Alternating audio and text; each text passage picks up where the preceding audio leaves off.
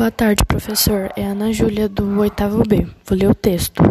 Com o primeiro caso confirmado de Covid-19 no Brasil, dia 26 de fevereiro, pelo Ministério da Saúde, eles recomendaram que a população seguisse algumas medidas de segurança, como, por exemplo, lavar as mãos antes e depois das, das refeições com sabão ou detergente, lavar as mãos após o uso de transportes públicos, caso não tenha acesso a algum toalete, ter sempre álcool em gel na bolsa.